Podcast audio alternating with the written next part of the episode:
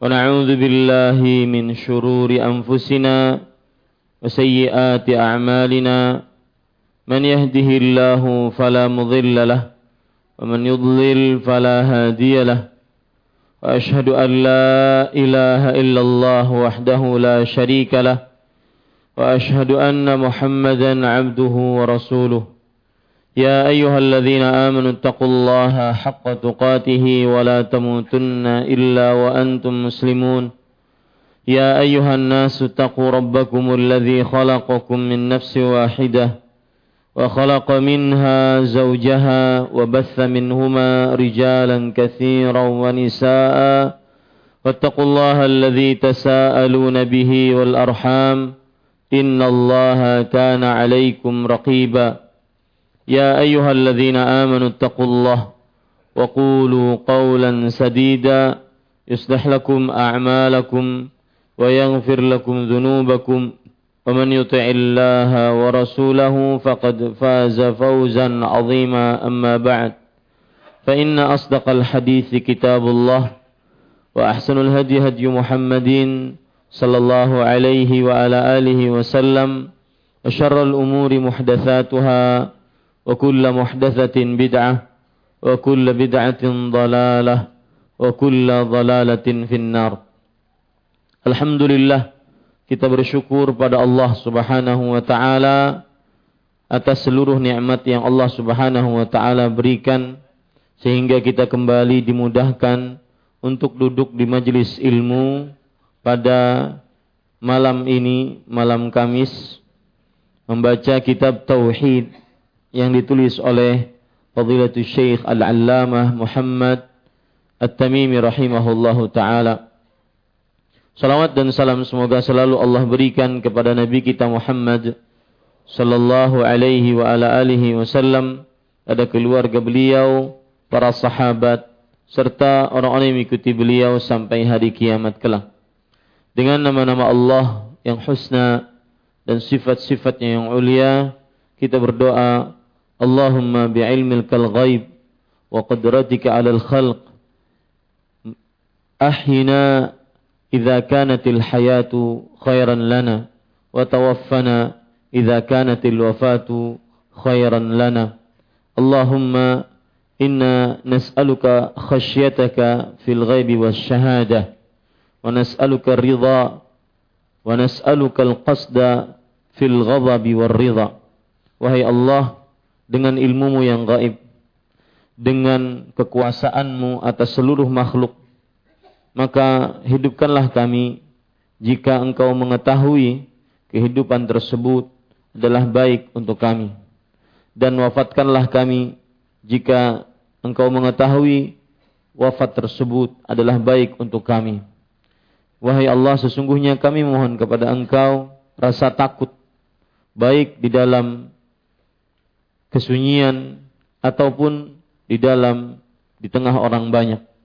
Wahai Allah kami mohon kepada Engkau senantiasa ucapan yang benar baik tatkala marah ataupun tatkala ridha. Dan kami mohon kepada Engkau sikap pertengahan baik tatkala dalam keadaan kesempitan rezeki ataupun dilapangkan rezeki olehmu amin ya rabbal alamin. Para ikhwah dirahmati oleh Allah Subhanahu wa taala pada pertemuan kali ini kita akan membahas bab yang baru yang disebutkan oleh penulis di dalam kitabnya yaitu babu majaa fit tatayyur. Bab yang ke-28 hukum tatayyur Sebelum kita masuk kepada pembacaan ayat-ayat suci Al-Quran yang dibawakan oleh penulis di dalam bab ini, maka kita ingin membahas tentang bab ini dulu. Penulis mengatakan babu maja'a fit tatayyur. Bab tentang hukum tatayyur. Di sini penulis rahimahullahu taala menyebutkan hukum tatayyur karena berkaitan dengan pengikisan terhadap akidah, penghancuran terhadap tauhid. Dan dia termasuk kesyirikan. Makanya penulis membawakan pada bab yang ke-22 ini atau 28 ini bab tentang tatayyur karena berkaitan dengan hal-hal yang mengandung kesyirikan. Dan makna tatayur secara etimologi, secara bahasa adalah predikat dari kata atau dari kata kerja tatayyara ia tatayyaru. Dia adalah predikat dari kata tatayyara ia tatayyaru. Kata kerja tatayyara ia tatayyaru yang artinya terbang. Makanya asal kata tatoyur diambil dari kata-kata dari kata toir yang dalam bahasa Indonesia artinya burung. Asal kata tatoyur diambil dari kata toir yang artinya dalam bahasa Indonesia adalah burung. Dan para ikhwan yang dirahmati oleh Allah Subhanahu wa taala para ulama di antaranya Imam Ibnu Qayyim Al-Jauziyah rahimahullahu taala menyebutkan sebab kenapa disebut dengan tatayyur. Jadi ketika kita membahas tadi makna tatayyur secara etimologi yaitu secara bahasa yang artinya diambil dari kata terbang, yang artinya eh, diambil dari toir, yaitu burung, maka di sana ada sebab kenapa tatoyur terjadi. Orang-orang Arab jahiliyah sebelum datang syariat Nabi Muhammad sallallahu alaihi wa ala alihi wasallam mereka senantiasa merasa bernasib sial dengan burung. Mereka mengatakan ada burung yang bernama sanih. Sanih. Sanih adalah burung yang mereka anggap menunjukkan atau memberikan tanda kebaikan. Sedangkan ada burung yang bernama barih. Barih. Barih mereka sangka dan anggap burung yang menunjukkan kepada keburukan atau kemalangan atau kesialan atau kenahasan. Orang-orang Arab jahiliyah pada pekerjaan tatoyur mereka yang diambilkan dari kata toir yaitu mereka pergi ke sebuah pohon yang pada pohon tersebut terdapat sarang burung atau tempat angkerman burung. Kemudian pohon tersebut mereka goyang-goyang atau mereka buru burung yang ada di pohon tersebut.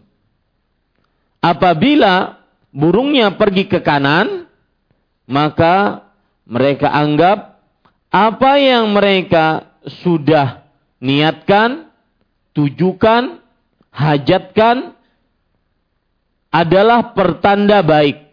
Dan burung inilah yang disebut dengan burung sanih ke kanan.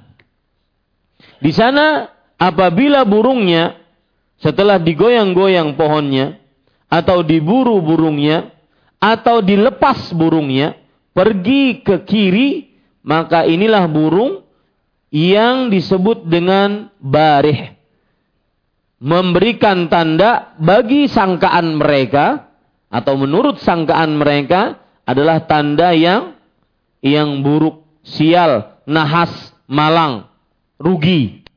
Maka hajat yang sudah mereka rencanakan, mereka sudah janjikan tidak jadi. Baik itu berupa bepergian, baik itu berupa hajat perkawinan, baik itu berupa hajat membuat membangun rumah dan semisal dari keperluan-keperluan mereka.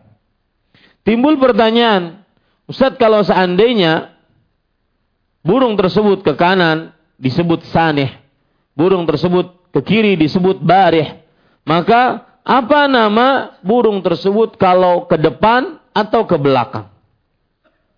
Di sana ada orang-orang Arab jahiliyah menamakannya adalah bahwa burung yang pergi ke depan ini disebut dengan natih. Natih. Nun alif to ha. Natih. Sedangkan burung yang pergi ke belakang disebut dengan qaid. Disebut dengan qaid. Qaid artinya duduk. Berarti kalau ke belakang tidak jadi. Kalau nautih ke depan berarti jadi. Ini adalah bentuk-bentuk tasya'um. Merasa bernasib sial dengan burung. Dan itulah pekerjaan tatoyur orang Arab jahiliyah.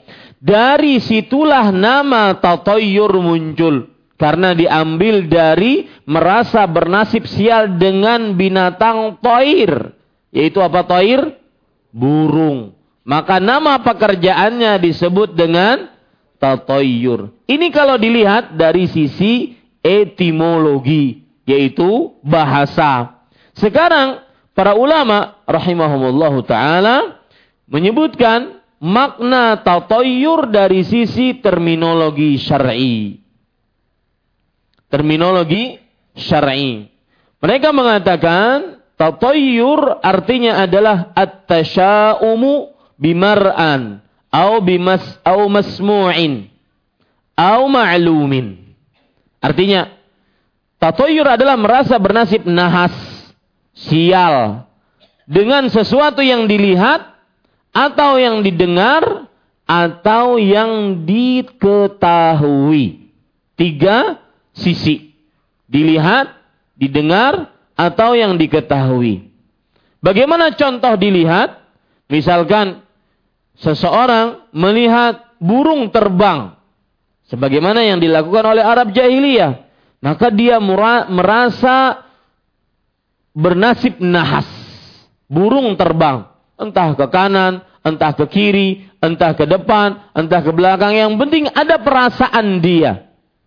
Maka ini disebut dengan tatoyur. Dengan penglihatan. Merasa bernasib sial dengan melihat sesuatu. Melihat sesuatu. Misalkan di depan rumahnya pas hendak melamar seorang perempuan. Di depan rumahnya ada seekor kucing picak pincang bekorengan. Maka kada jadi. Ini disebut dengan tatoyur dengan melihat sesuatu. Di sana ada merasa bernasib sial dengan pendengaran. Misalkan dia berjalan tanpa sengaja dia mendengar orang bamamai. Maka dia berjalan untuk mengerjakan sebuah hajat dan keperluannya. Tanpa sengaja dia mendengar orang bamamai. Dia merasa ada sesuatu. Merasa bernasib nahas, ada sesuatu yang mengkhawatirkan, ada sesuatu yang dianggap sial. Inilah yang disebut dengan merasa bernasib sial dengan sesuatu yang didengar. Contoh yang lain, merasa bernasib sial ketika mendengar suara burung hantu, suara burung gagak, suara toke. Ya, ini adalah tasyaum atau tatoyur, merasa bernasib sial. Contoh yang lain, merasa bernasib sial dengan sesuatu yang diketahui. Seperti hari-hari dalam sepekan, bulan, ataupun tahun. ataupun tanggal, ataupun angka, ataupun warna sesuatu. Ya, dikenal.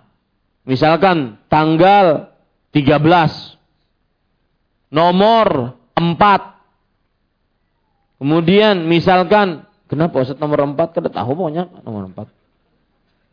Nomor 13, Contoh yang lain, bulan Syawal.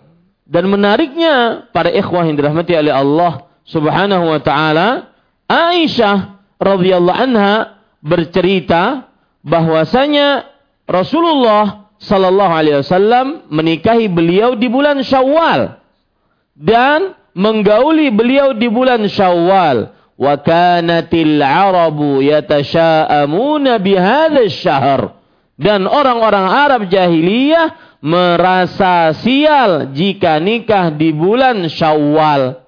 Ini menunjukkan perbuatan Rasulullah SAW membantah kebiasaan dan sangkaan serta perasaan merasa bernasib sial dengan bulan Syawal. Ini para ikhwah. Kalau kita di Banjar, orang kada berkawinan bulan apa? Bulan Safar. Pengalaman kafian? bina kanjang wana sapar. Ya, ini para ikhwan yang dirahmati oleh Allah Subhanahu wa taala. Bapak Ibu, saudara-saudari, saudara-saudari yang dimuliakan oleh Allah Subhanahu wa taala, kalau sudah kita pahami apa itu tatayyur, merasa bernasib sial dengan apa yang dilihat atau apa yang didengar atau apa yang diketahui. Para ikhwah yang dirahmati oleh Allah dan tatayur akhirnya menjadi sebuah keyakinan merasa bernasib sial dengan apa pun. Seperti misalkan uh, alis bergerak-gerak. Ya, ini ada yang hendak memberi duit, pinanya atau seperti misalkan seseorang me, suami memancing ikan, istrinya sedang hamil. Maka diasumsikan tidak boleh seorang suami yang istrinya hamil memancing. Mungkin tujuannya adalah kalau seandainya hendak melahirkan suaminya lagi sibuk mancing. Akhirnya tidak ada yang mengantar, mengurus dan semisalnya. Tetapi tidak itu yang dimaksud. Yang dimaksud adalah mungkin bisa menggugurkan kematian eh, ke janin. Apa hubungannya unjun lawan janin? Tidak ada hubungannya. Kemudian contoh yang lain. Saya pernah punya kawan, istrinya hamil 8 bulan waktu itu cerita. Kemudian mintuhanya, mertuanya mengatakan, Oh, bini sudah 8 bulan, apabila mandi-mandi, mandi hamil. Dan ketika mandi jangan kada ingat, jangan lupa bawa kucing. Coba. Apa hubungan kucing dengan hamil? Sebagian orang mengatakan ada hubungannya. Bahwa kucing, Anda tanya waktu itu, saya tanya waktu itu. Kenapa tidak mandi dengan sapi? Kok yang dipilih kucing? Maka jawabannya adalah karena sapi ketika dia melahirkan satu itu pun susah, meraung-raung. Tetapi ketika kucing melahirkan maka bisa melahirkan tiga, empat, lima sekaligus tanpa harus meraung-raung. Ah bujur jua Ustaz eh? Nah bujur jua itu tak toyor. Ya, ini para ikhwan yang dirahmati oleh Allah Subhan karena tidak ada kemudahan, manfaat, mudarat kecuali hanya Allah Subhanahu wa taala. Para ikhwah yang dirahmati oleh Allah Subhanahu wa taala, kenapa timbul pertanyaan? Sesudah kita mengetahui apa pengertian tatoyur, baik secara bahasa, secara terminologi syar'i, kenapa tatoyur menafikan, bertentangan dengan tauhid dan bisa masuk ke dalam kesyirikan. Ada dua sebab. Yang pertama yaitu seorang yang merasa bernasib sial dengan apa pun, dia memutuskan rasa tawakalnya kepada Allah. Dia memotong rasa sandarannya dari Allah. Dia bersandar kepada selain Allah subhanahu wa ta'ala. Ini sebab pertama. Kenapa seorang yang bertatayur, dia menafikan dari dirinya tauhid. Masuk ke dalam jurang kesyirikan. Karena orang yang bertatoyur, dia berarti sedang memutuskan tawakalnya kepada Allah. Memotong hubungan dia dengan sandaran kepada Allah subhanahu wa ta'ala. Tidak bersandar kepada Allah dan bersandar kepada selain Allah. Timbul pertanyaan lebih dalam. Alhamdulillah. Ya, Timbul pertanyaan lebih dalam. Kenapa orang yang tidak bertawakal kepada Allah Alhamdulillah. Kenapa orang yang tidak bertawakal kepada Allah Subhanahu wa taala dia termasuk orang yang melakukan kesyirikan. Kenapa orang yang bersandar kepada burung hantu, kepada kucing, kepada unjun, kepada hari, kepada apa saja yang didengar atau dilihat atau diketahui kepada bulan, kenapa dia termasuk orang yang melakukan kesyirikan? Siapa yang bisa menjelaskan? Ini pelajaran pertama ketika kita belajar kitab tauhid tentang kenapa dinamai kesyirikan. Selalu setiap kenapa dinamai kesyirikan? Selalu ada penyamaan. Penyamaan selain Allah dengan Allah. Ya, orang yang bertatoyur merasa bernasib sial dengan burung hantu. Merasa bernasib sial dengan kucing picak merasa bernasib sial dengan unjun, dengan apa pun, dia berarti telah memutuskan tawakalnya kepada Allah. Dan dia berarti masuk ke dalam jurang kesyirikan. Timbul pertanyaan, kenapa tatoyur memasukkan seseorang ke dalam jurang kesyirikan? Jawabannya, karena terjadi penya, penyamaan. Apa yang disamakan? Dengan siapa disamakan? Apa yang disamakan? Sesuatu yang dianggap sial tadi. Dengan siapa disamakan? Dengan Allah. Dalam perkara apa? Dalam perkara memberikan manfaat atau menahan mudarat. Begitu rentetan ceritanya. Lihat. Perhatikan baik-baik. Ini perlu dipahami. Dan mudah-mudahan kalau dicatat lebih bisa dimaklumi. Kita membicarakan tadi tatoyur. Tatoyur artinya adalah merasa bernasib sial, merasa sial ketika melihat sesuatu atau mendengar sesuatu atau mengetahui sesuatu. Inilah disebut tatoyur. Timbul pertanyaan besar. Kenapa tatoyur termasuk kategori kesyirikan? Apa sebabnya? Karena orang yang bertatoyur berarti dia ya, perhatikan baik-baik menyamakan. Ingat, setiap kesyirikan selalu ada penyamaan antara makhluk dengan Allah. Garis bawah itu baik-baik. Setiap kesyirikan selalu ada penyamaan antara makhluk, baik itu makhluk hidup, benda mati, dengan Allah dalam perkara yang khusus milik Allah. Lihat di sini sekarang, tatoyur terdapat penyamaan. Menyamakan siapa? Selain Allah. Apa yang selain Allah di sini? Macam-macam. Semua yang ditakuti. Kucing, unjun, burung hantu, burung, suara manusia, tanggal, bulan. Menyamakan selain Allah. Dengan siapa? Dengan Allah Jalla wa'ala. Ya. Disamakan Allah Jalla wa'ala dengan selain Allah. Dalam perkara apa? Ketika orang merasa bernasib sial. Ketika melihat, melihat kucing picak. Tidak jadi bepergian. Merasa bernasib sial. Berarti secara tidak langsung dia meyakini bahwasanya kucinglah yang ha?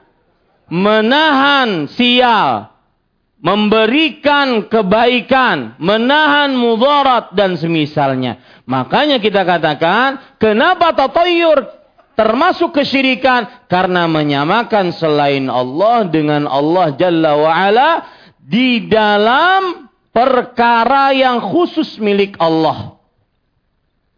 Perkara khusus milik Allah. Apa itu khusus milik Allah subhanahu wa ta'ala? at-tadbir, pengaturan. Tidak ada yang mengatur, memberikan kebaikan, menahan bahaya kecuali siapa? Allah. Tidak ada an-nafi' ad-dhar yang memberikan manfaat, yang memberikan bahaya kecuali Allah Subhanahu wa taala. Yaitu di dalam perkara yang khusus milik Allah. Apa di sini khusus milik Allah? Pengaturan. Si fulan kalau seandainya tetap melaksanakan itu, maka akan sakit. Kalau seandainya tetap melaksanakan pernikahan, akan cerai. Kalau seandainya tetap membangun rumah, akan hancur, kebakaran. Ini masuk kepada pengaturan. Siapa yang merasa bernasib sial dengan sesuatu, dia masuk ke dalam kesyirikan. Kenapa? Menyamakan selain Allah apa pun, siapa pun dengan Allah Jalla wa'ala di dalam perkara khusus milik Allah. Apa itu?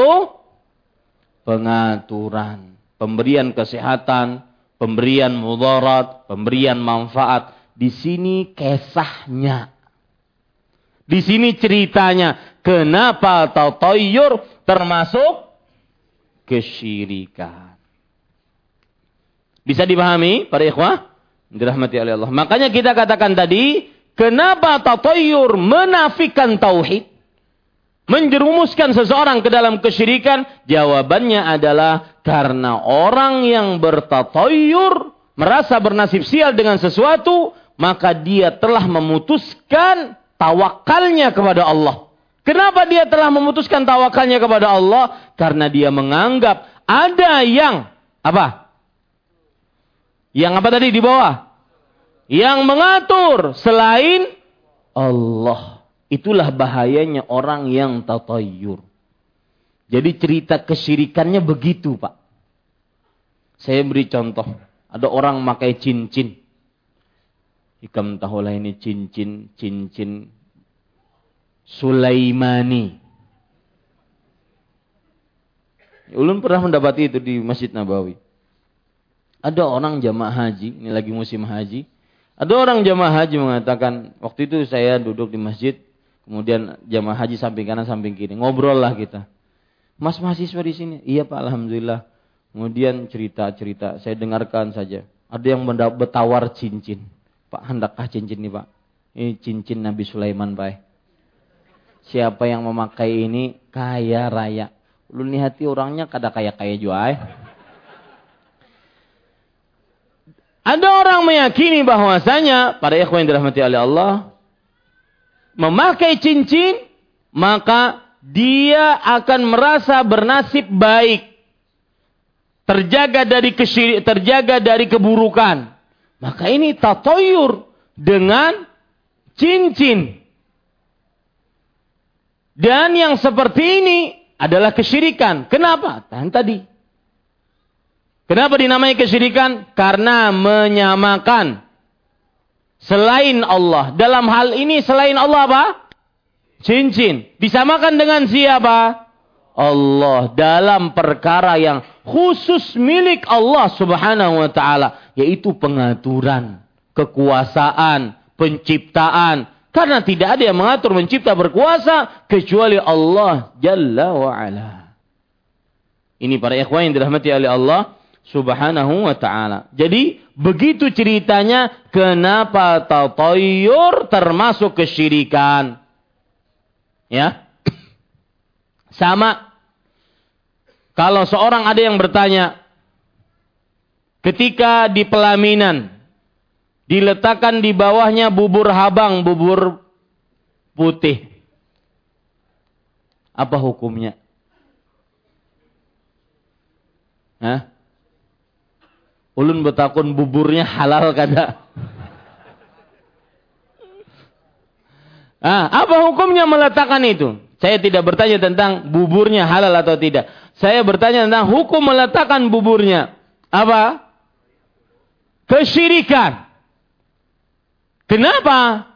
Karena dia telah menyamakan apa ini? Bubur. Dengan siapa? Dengan Allah. Dalam perkara yang khusus milik Allah. Apa itu khusus milik Allah? Pengaturan, penciptaan, kekuasaan. Apa tujuannya orang meletakkan bubur habang, bubur putih? Supaya sang pengantin nyaman, tidak mudah berpaluhan, tidak siup. Ya, itu kan tujuannya pengaturan.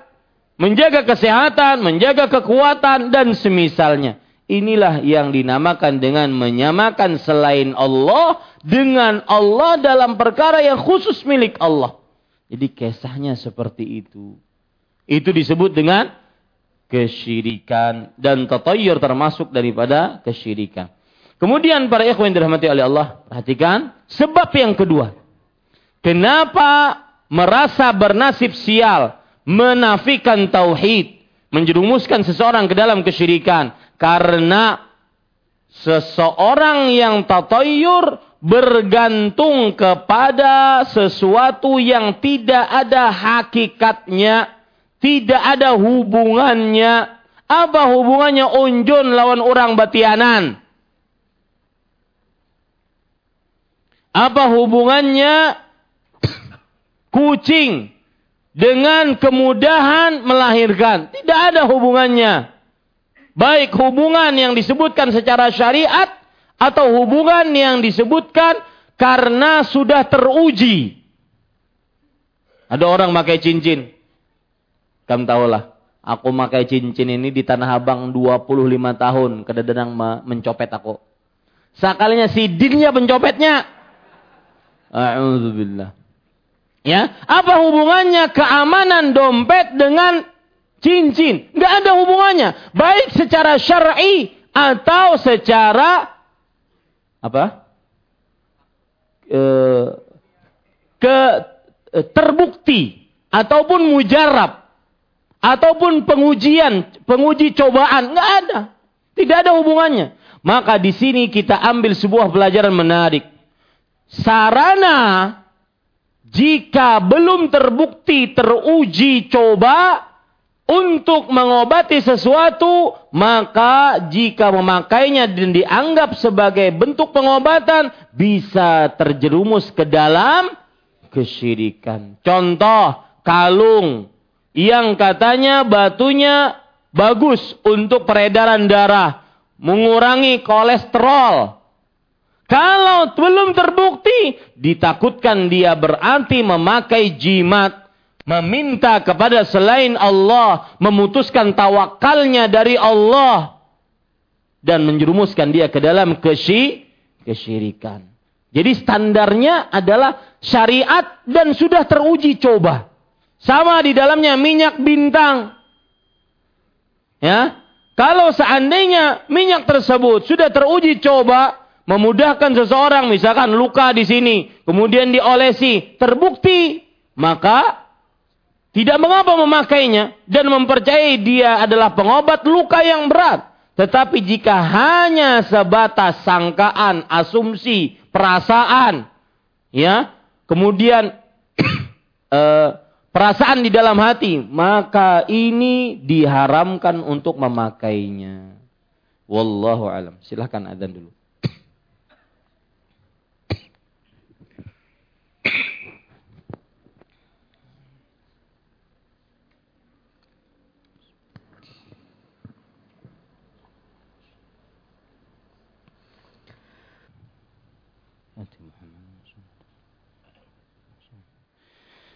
Ya, kita lanjutkan. Jadi sebelum azan tadi sudah kita sebutkan, kenapa tatoyur merasa bernasib sial seseorang tidak menafikan di dari dirinya tauhid dan menjerumuskan ke dirinya ke dalam kesyirikan. Ada dua sebab yang saya sebutkan tadi.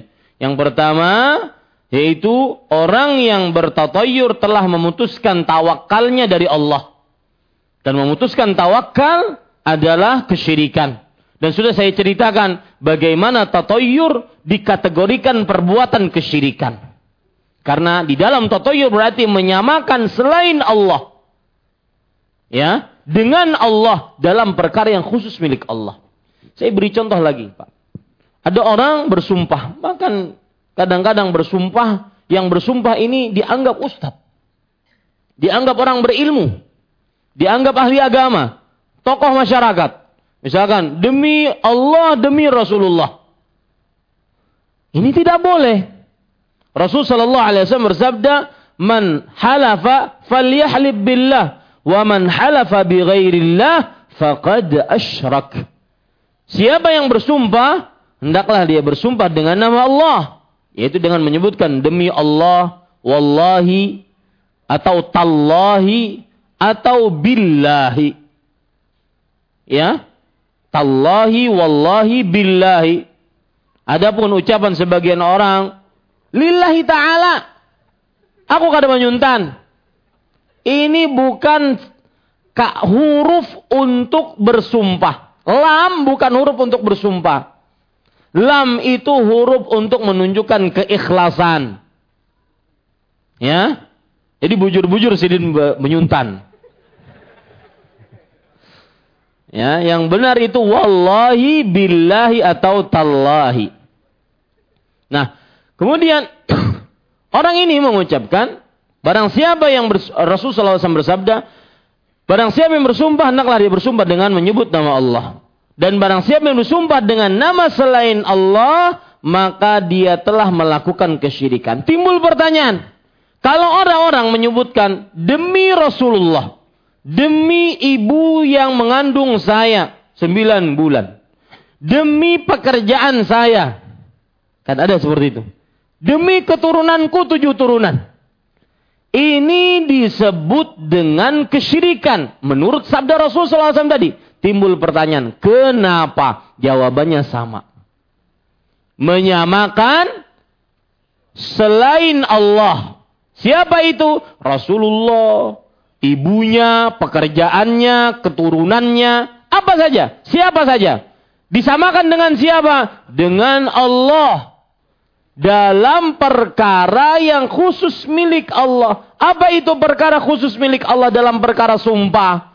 Yaitu ketika orang bersumpah, dia menyebutkan sesuatu yang dia agungkan. Kenapa orang bersumpah menyebutkan demi ibu saya yang melahirkan saya? Karena dia menghormati ibunya, mengagungkan, memuliakan ibunya. Untuk menekankan pembicaraannya. Itu pengertian sumpah. Nah berarti ketika ada orang mengucapkan demi Rasulullah. Berarti ini termasuk kesyirikan. Karena sudah menyamakan selain Allah. Dengan Allah dalam perkara pengagungan yang khusus milik siapa? Allah. Sama seperti ini, tatoyur adalah termasuk kategori kesyirikan. Kenapa? Karena di dalam tatoyur merasa bernasib sial menyamakan selain Allah dengan Allah dalam perkara pengaturan, penciptaan, kekuasaan, pemberian manfaat, pemberian mudarat dan semisalnya. Inilah yang disebut dengan kesyirikan. Sebab yang kedua, kenapa tatoyur disebut kesyirikan? Karena sudah bergantung dengan sesuatu yang tidak ada hakikatnya, tidak ada kaitannya. Apa kaitannya kucing dengan melahirkan? Apa kaitannya unjun dengan kehamilan? Apa kaitannya sapu dibalik diandak di Muhalawang? Nah, bujur kelak adalah gitu. Ya. Apa kaitannya dengan keamanan? Kalau ada maling Ustaz, sapunya gugur. Tapi bukan itu yang dimaksud. Kalau itu yang dimaksud mungkin masih mafhum. Masih bisa dimafhumi, dipahami. Tetapi yang dimaksud adalah sapu dibalik menjaga keamanan. Menjauhkan rasa sial dan semisalnya. Ini para ikhwan yang dirahmati oleh Allah subhanahu wa ta'ala. Dan perlu diketahui ini ada faedah menarik. Yang namanya tauhid mengumpulkan dua hal. Ibadah dan minta tolong. Ibadah dan minta tolong. Puncak tauhid pada dua hal ibadah dan minta tolong. Dan itu kita baca ayatnya minimal 17 kali sehari. Iyaka na'budu wa iyaka nasta'in. Ayat ini menarik, saya ingin kupas sedikit. Perhatikan baik-baik Bapak Ibu Saudara-saudari, ayat ini disebut oleh para ulama sebagai sirrul ubudiyah. Rahasia penghambaan diri kepada Allah Subhanahu wa taala. Iyaka na'budu wa iyyaka nasta'in.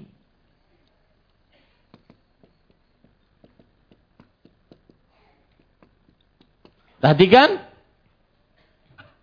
Para ulama menyebut ayat ini sirrul ubudiyah.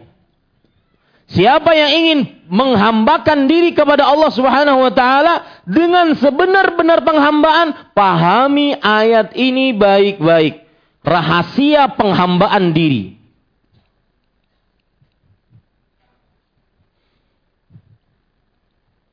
Kepada Allah Subhanahu wa taala. Lihat ayatnya baik-baik. Iyyaka na'budu wa iyyaka nasta'in. Para ulama mengatakan, iyyaka di sini adalah objek. Artinya sesuatu yang dituju. Sesuatu yang dikenai. Sesuatu yang di, dituju, dikenai, ini objek. Biasanya kalau orang berbicara, objek itu terakhir. Yang dahulu adalah subjeknya dan pelaku subjeknya. Pelakunya dan perbuatannya, mohon maaf, perbuatannya. Tetapi kenapa di sini objeknya didahulukan? Para ulama mengatakan dalam bahasa nahu takdimul maf'ul yadullu alal hasr. Ya, di sini. Artinya dalam bahasa Indonesia mendahulu men mendahulukan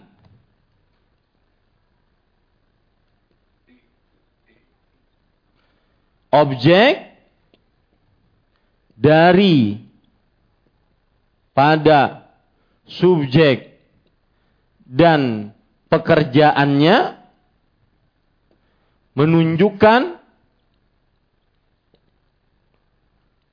kepada pembatasan. Nah, ini penting. Perhatikan baik-baik. Tadi Ustadz, kenapa kita lari ke sini? Bukankah perkara kita tatoyur? Maka kita katakan, ketika kita berbicara tatoyur, tatoyur itu orang yang sedang menafikan tauhid. Menjerumuskan dirinya ke dalam kesyirikan. Dan tauhid intinya dua. Yang saya sebutkan tadi. Yang pertama, ibadah. Yang kedua, minta tolong. Nah, nah ini inti tauhid. Inti tauhid. Inti tauhid ini ada pada ayat ini. Iyyaka na'budu wa iyyaka nasta'in. Baru saya mau menjelaskan ini. Kenapa kita sebut bahwasanya inti tauhid, rahasia peng, penghambaan diri ada pada ayat ini. Yang minimal 17 kali kita baca sehari semalam. Lihat, kalau kita terjemahkan, Iyyaka na'budu wa iyyaka nasta'in. Hanya kepadamu. Nah, ini masuk kepada yang saya jelaskan tadi, mendahulukan objek ke, daripada subjek dan pekerjaannya menunjukkan kepada pembatasan. Maksudnya, makanya kalau kita terjemahkan dalam bahasa Indonesia, hanya kepadamu kami beribadah. Ada kata-kata apa? Ha? Hanya. Karena menunjukkan kepada pembatasan. Hanya Allah. Sampai mati. Walaupun taruhannya nyawa. Hanya Allah. Hanya kepadamu kami beribadah. Dan hanya kepadamu kami minta pertolongan. Lihat, mengumpulkan ibadah dengan minta tolong. Itulah inti tauhid. Itulah rahasia penghambaan diri kepada Allah. Dan memahami ini Pak, menjadikan kita semakin merasa lemah di hadapan Allah. Contoh sholat. Nanti sholat isya yang akan kita kerjakan. Tidak bisa kita mengangkat takbir. Kita diperintahkan untuk sholat, betul? Kita diperintahkan untuk ibadah. Ibadah jenisnya salah satunya adalah sholat. Tidak dan ibadah tersebut harus hanya kepada Allah. Iya karena. Hanya kepadamu kami menyembah dengan beribadah sholat. Tetapi sholat ini tidak akan bisa dikerjakan oleh kita kecuali dengan pertolongan Allah. Memahami seperti ini Pak, membuat orang tidak akan pernah ujub, sombong, takabur. Apa pun prestasi ibadah yang pernah dia lakukan. Ahli sholat, ahli puasa, ahli baca Quran, ahli sedekah, ahli ilmu, ahli hafal Quran, ahli ini, ahli ini, semua dari ketaatan. Tidak akan pernah dia sombong, ujub. Mengaku yang paling beda daripada yang lain. Kenapa? Karena dia faham betul. Ibadah apa pun yang dia kerjakan tidak akan bisa dia lakukan kecuali ketika ditolong oleh siapa? Allah. Inilah yang disebut dengan rahasia penghambaan diri. Dan pemahaman terhadap ayat ini juga menjadikan kita senantiasa tawakal hanya kepada siapa? Allah. Ada orang ingin bikin masjid, ingin bikin sekolahan, ingin bikin pesantren, ingin bikin ini. Macam-macam niat baik. Ah, jadi kita punya ini, ada arsitek, ada dana siap, ada ini. Allah subhanahu wa ta'ala sentil sedikit saja rencananya hancur dari A sampai Z-nya. Maka para ikhwah ya yang ingin benar-benar tahu bagaimana lemahnya dirinya, pahami ini. Iyyaka na'bud wa iyyaka nasta'in. Ini yang disebut rahasia penghambaan diri. Nah, tatoyur sangat bertentangan dengan ini. Paham sekarang? Kenapa saya lari ke sini? Karena masih ada kaitannya dengan tatoyur. Tatoyur bertentangan dengan tauhid. Tatoyur tidak ada ibadah kepada Allah. Tidak juga minta tolong kepada Allah. Sudah tahu merasa ada ancaman, kenapa dia malah minta atau percaya kepada kucing?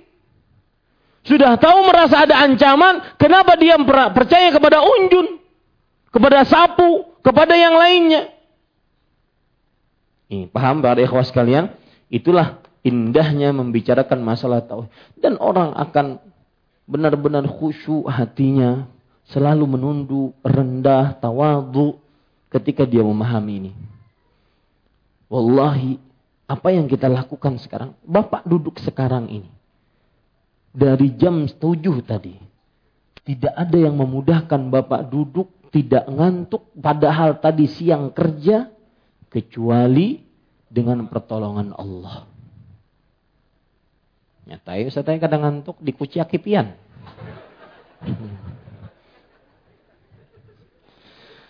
Ini para ikhwan yang dirahmati oleh Allah Subhanahu wa taala. Taib, Bapak Ibu, saudara-saudari yang dimuliakan oleh Allah. Kemudian sebelum kita baca ayat yang disebutkan, saya ingin menambahkan satu hal lagi. Orang yang merasa bernasib sial dia tidak lebih dari dua keadaan.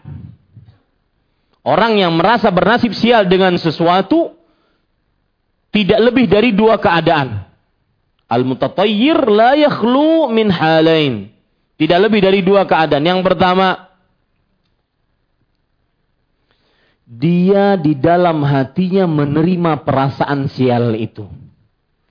Orang ini berarti sudah masuk ke dalam kesyirikan besar. Dia menerima dalam hatinya, oh bujur.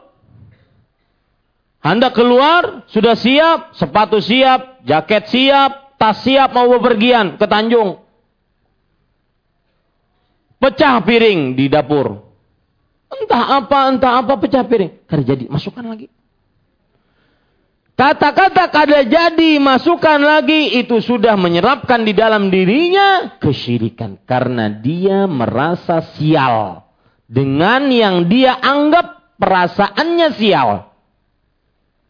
Yang kedua keadaannya yaitu tetap dia jalan ke Tanjung. Tetap bepergian ke Tanjung, tapi dalam hatinya masih was-was. Ini lebih ringan dari yang pertama. Dan ini salah satu cara menolak rasa sial. Dilawan. Malah digawi. Malah dikerjakan. Apa yang kita anggap merasa bernasib sial dengannya. Ustadz, pas digawi bujuran sial. Hah, siapa pian menjawabnya? Hmm? Maka kita katakan hadis Rasul sallallahu alaihi wasallam, "Annama asabaka lam yakun liyukhti'ak wa ma akhta'aka lam yakun liyusibak." Yang menimpamu karena memang takdirmu tidak akan pernah meleset darimu. Yang ti belum menimpamu karena belum takdirmu tidak akan pernah terkena kepadamu. Belum pernah menghadiri orang dalam keadaan sekarat. Awas benar si ini sekarat. Ya, nafas, susah, tapi kada mati-mati. Ujar nang dihiga, ada nang ditunggu nih, ada nang dihadangi nih si dene.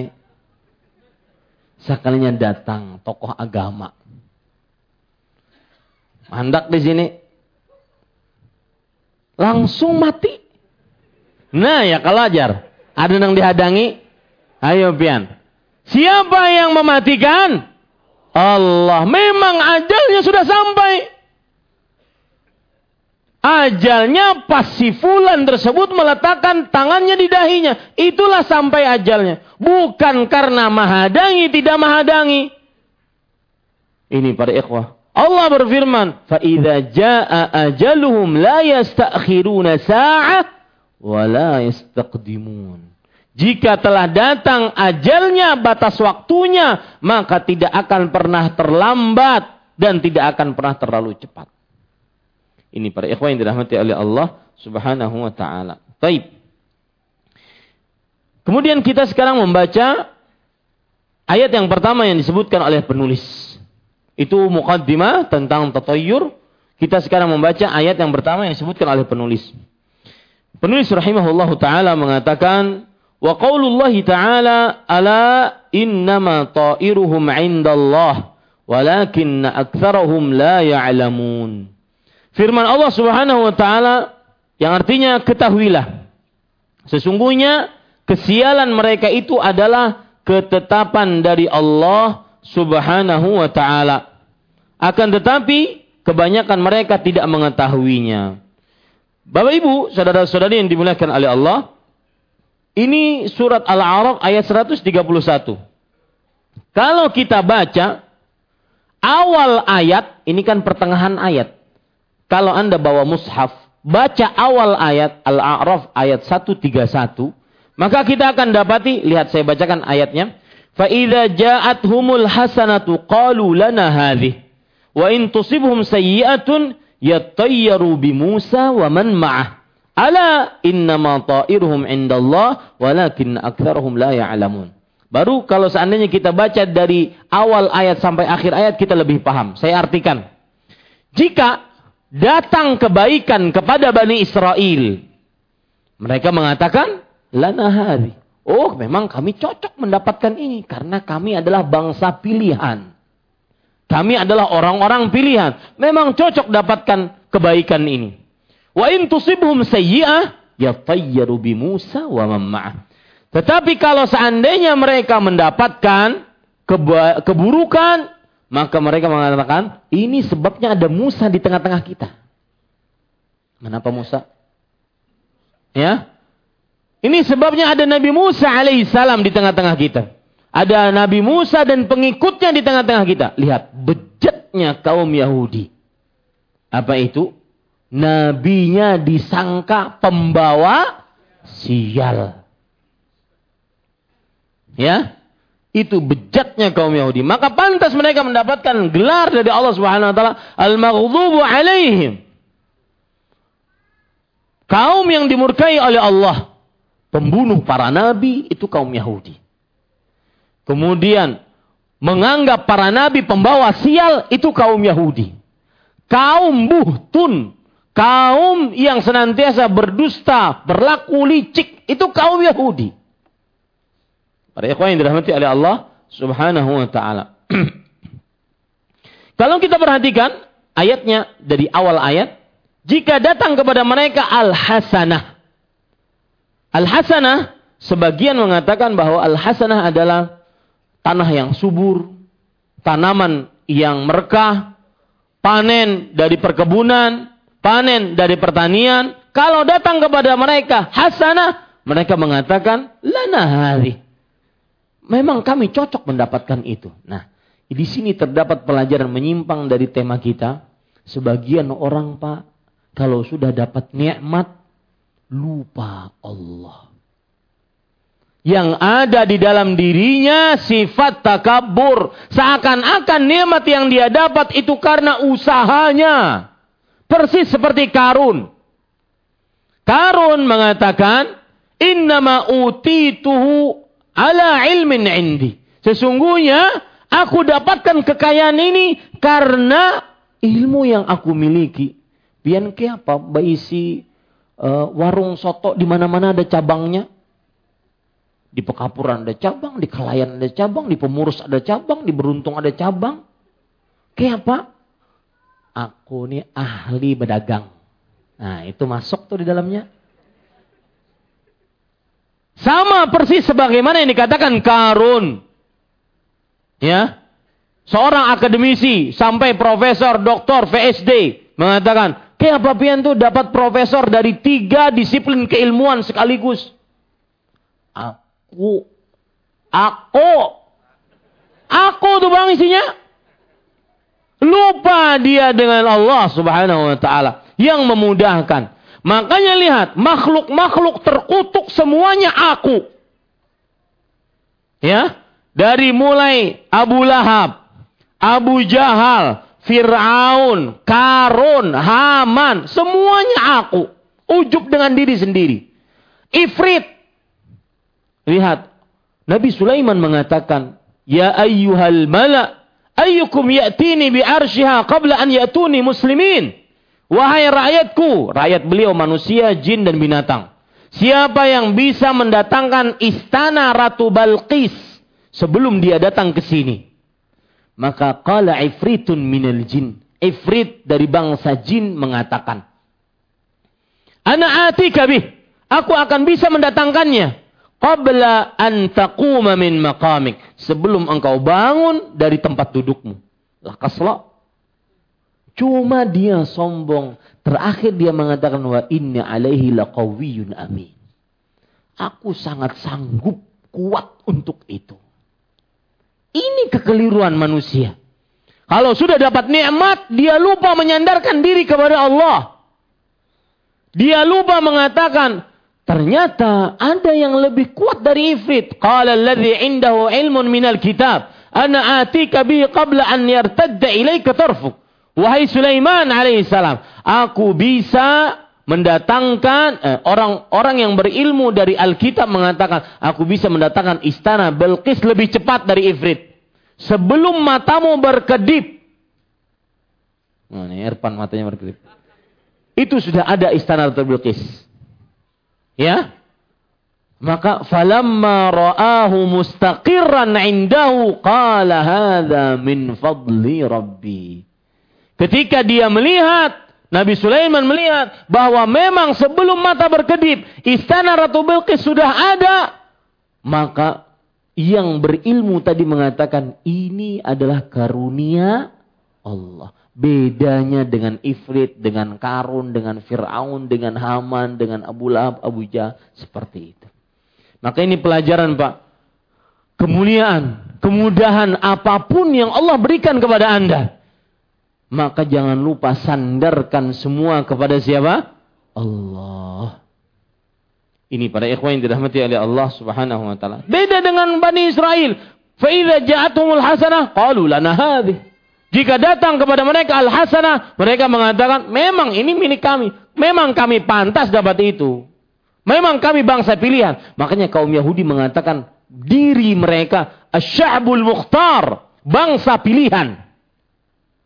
Kemudian wa in tusibum sayyi'ah jika mereka mendapatkan keburukan. Imam Mujahid rahimahullah, keburukan di sini maksudnya adalah bala, wadhiq, wahqah. Musibah, kesempitan rezeki, kemudian paceklik, kelaparan, kemudian kekeringan, tidak ada air, tidak ada panen, ini musibah. Maka mereka yatayyaru bi Musa. Mereka merasa bernasib sial karena ada Nabi Musa alaihissalam dan pengikutnya di tengah-tengah mereka. Maka Allah menjawab, Allah. Perhatikan kata-kata Allah. Para ulama mengatakan di antaranya Syekh uh, Ibn Uthaymin rahimahullah, Allah itu adalah huruf untuk menunjukkan kepada peringatan dan penekanan. Catat itu. Ala. Kalau Bapak lihat di dalam Arabnya ala innama ta'iruhum. Lihat enggak buku terjemahannya? Ada ada ayatnya di situ ala terlihat diterjemahkan di sini ketahuilah ingatlah begitu sama ketahuilah ingatlah Ala itu adalah huruf untuk menunjukkan kepada peringatan dan penekanan. Ala innama ta'iruhum indallah. Sesungguhnya kesialan mereka itu adalah hanya dari Allah. Ya, lihat di sini saya tulis biar lebih mudah. Mohon maaf Pak, siapa yang belum punya bukunya? Angkat tangan. Nah, Insya Allah pekan depan sudah ada bukunya. Lihat, perhatikan. Bukunya, uh, ayatnya berbunyi Allah. Saya dari tadi membicarakan kata-kata Allah. Allah ini tujuannya adalah kata yang menunjukkan kepada penekanan dan peringatan. Kalau diterjemahkan dalam bahasa Indonesia, ketahuilah, ingatlah. Agar orang benar-benar memperhatikan. Ingatlah, innama. Begitu ayatnya. Betul? Innama. Innama ini kata atau huruf yang menunjukkan kepada pembatasan. Ya, pembatasan. Jadi kalau kita terjemahkan, ingatlah, ketahuilah bahwa kesialan kalian hanyalah dari Allah, bukan dari Musa bukan dari pengikut Musa, tetapi karena itu sudah ketetapan hanya dari siapa? Allah. Makanya Pak, perkara tatayur sebenarnya ada kaitannya dengan takdir. Orang yang bisa kita katakan ini, orang yang tidak tatayur berarti dia benar-benar beriman dengan takdir. Karena ada hubungannya antara tatoyur dengan takdir. Yang merasa bernasib sial, maka dia kurang benar-benar mengimani takdirnya. Kalau orang benar-benar mengimani takdirnya bagaimana? Yang sudah ditakdirkan oleh Allah, maka pasti akan terjadi. Yang belum ditakdirkan pasti tidak akan terjadi. Ini para ikhwan yang dirahmati oleh Allah Subhanahu wa taala. Taib, perhatikan baik-baik di sini. Ketahuilah. Kita baca artinya. Firman Allah Subhanahu wa taala, ketahuilah Sesungguhnya kesialan mereka itu adalah hanyalah ketetapan dari Allah semata. Akan tetapi kebanyakan mereka tidak mengetahuinya. Para ikhwan yang dirahmati oleh Allah, pelajaran dari ayat ini. Catat. Yang pertama,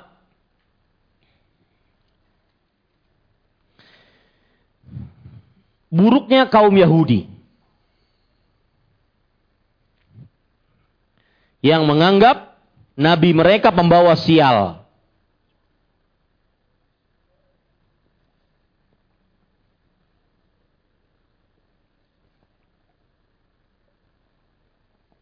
Yang kedua, buruknya kaum Yahudi yang sombong ujub bahwa mereka adalah bangsa yang paling berhak mendapatkan kebaikan.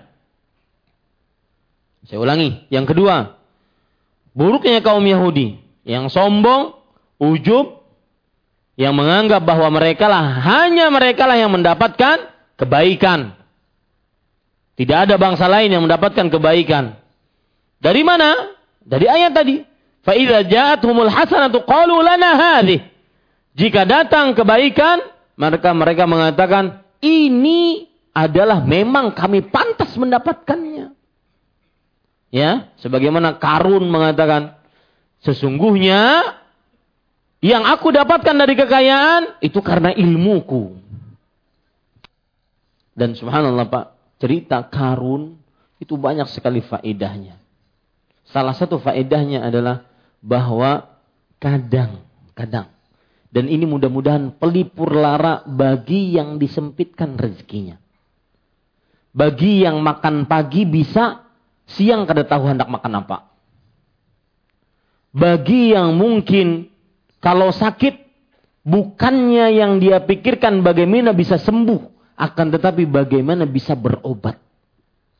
Karena nggak punya biaya. Mungkin yang akan saya sebutkan ini pelipur lara bagi orang-orang seperti itu. Ketahui baik-baik para ikhwan yang dirahmati oleh Allah, salah satu pelajaran dari Karun adalah seseorang ketika dia meyakini hanya Allah Subhanahu wa taala yang mengatur, yang mencipta, yang berkuasa, maka dia yakin Allah tidak akan pernah menghinakan hambanya. Allah tidak akan pernah menyia-nyiakan hambanya. Karun, para ikhwan yang dirahmati oleh Allah subhanahu wa ta'ala, mengira bahwasanya kekayaanlah sumber kebahagiaan. Ternyata tidak. Dan saya dalam hari-hari ini mengulang. Di hadapan ibu-ibu saya sebutkan, di hadapan bapak-bapak kajian kemarin-kemarin lagi saya sebutkan bahwa salah satu yang perlu kita tancapkan di dalam hati. Kekayaan adalah tatkala seseorang merasa cukup. Bukan tatkala seseorang merasa berlebih. Cukup untuk makan pagi ini cukup. Meskipun siang hari belum tahu. Karena memang siang hari kita masih hidup atau enggak, enggak tahu. Maka lalu untuk apa kita mengeluh? Untuk apa kita bersedih? Untuk apa kita pusing? Ya, kekayaan bukan sumber kebahagiaan, tetapi kekayaan adalah ketika seseorang merasa cukup bukan merasa berlebih. Ada kadang-kadang orang yang ketika dia merasa berlebih kemudian dikurangi sedikit pusang. Ya, bingung. Pusang itu bahasa Indonesia apa? Pusing, pusang pusing, gelisah, resah, kesal, galau, sedih, ya dikurangi sedikit langsung oke apa padahal dia masih punya banyak sekali itulah kadang-kadang ada orang yang kayanya melimpah ruah tapi dia statusnya miskin Ada orang yang kehidupannya biasa-biasa saja. Dia orang disebut paling kaya. Semua berlari kepada apa? Hati.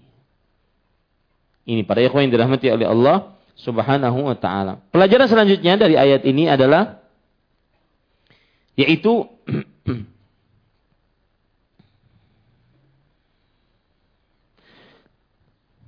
Tatoyur sangat erat kaitannya dengan tidak beriman kepada takdir.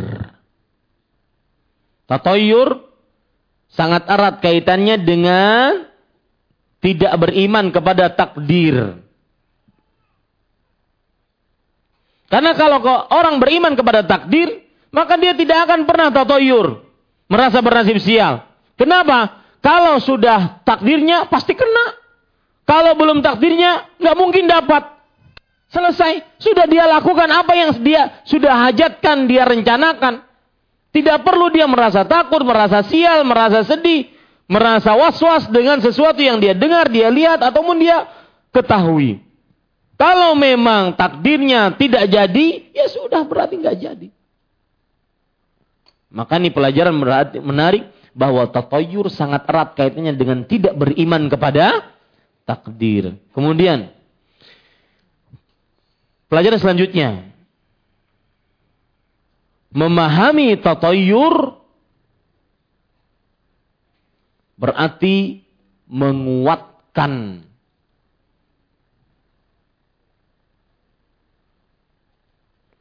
keimanan kepada takdir.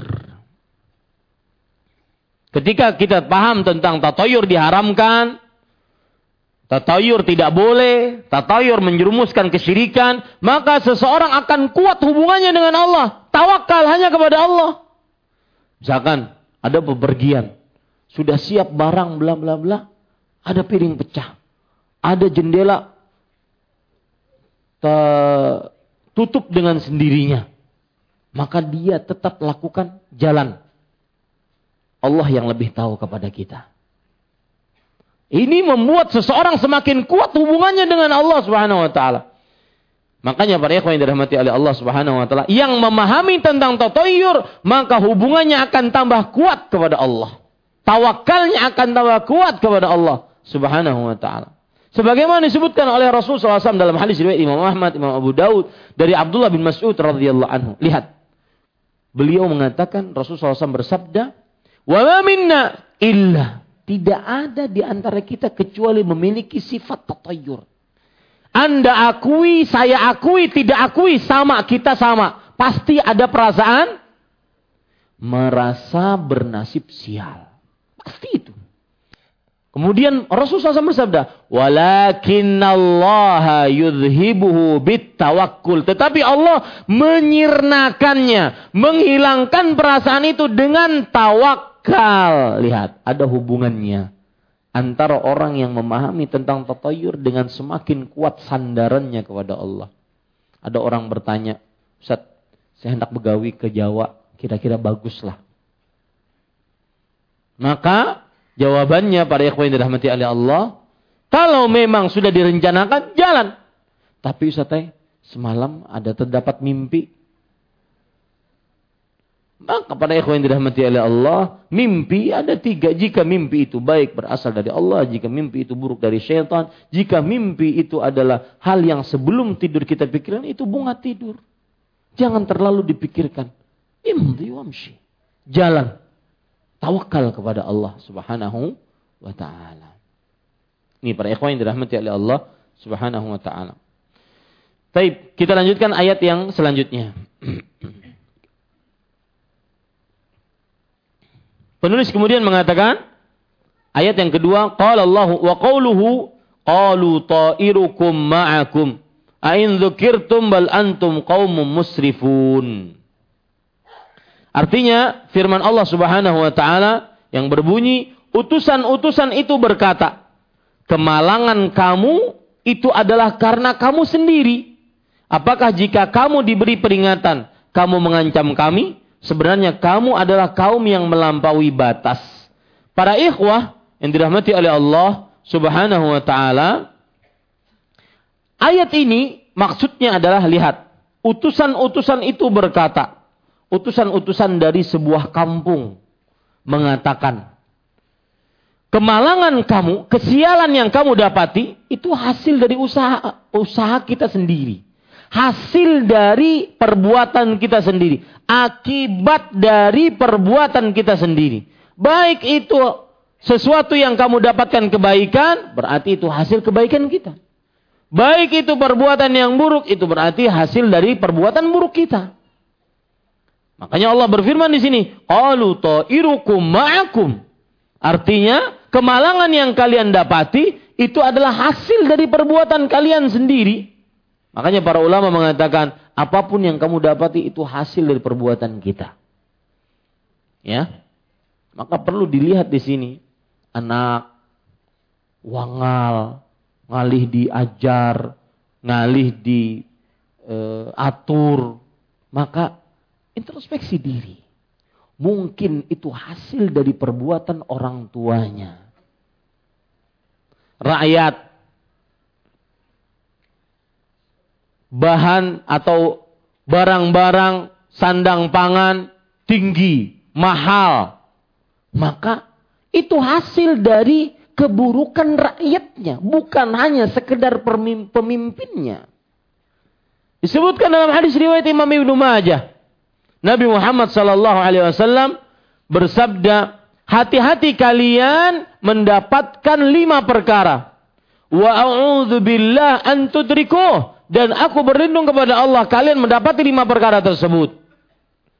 Yaitu yang pertama adalah kalian akan merasakan kesulitan, kekeringan apabila kalian berjual beli dengan riba. Terjadi.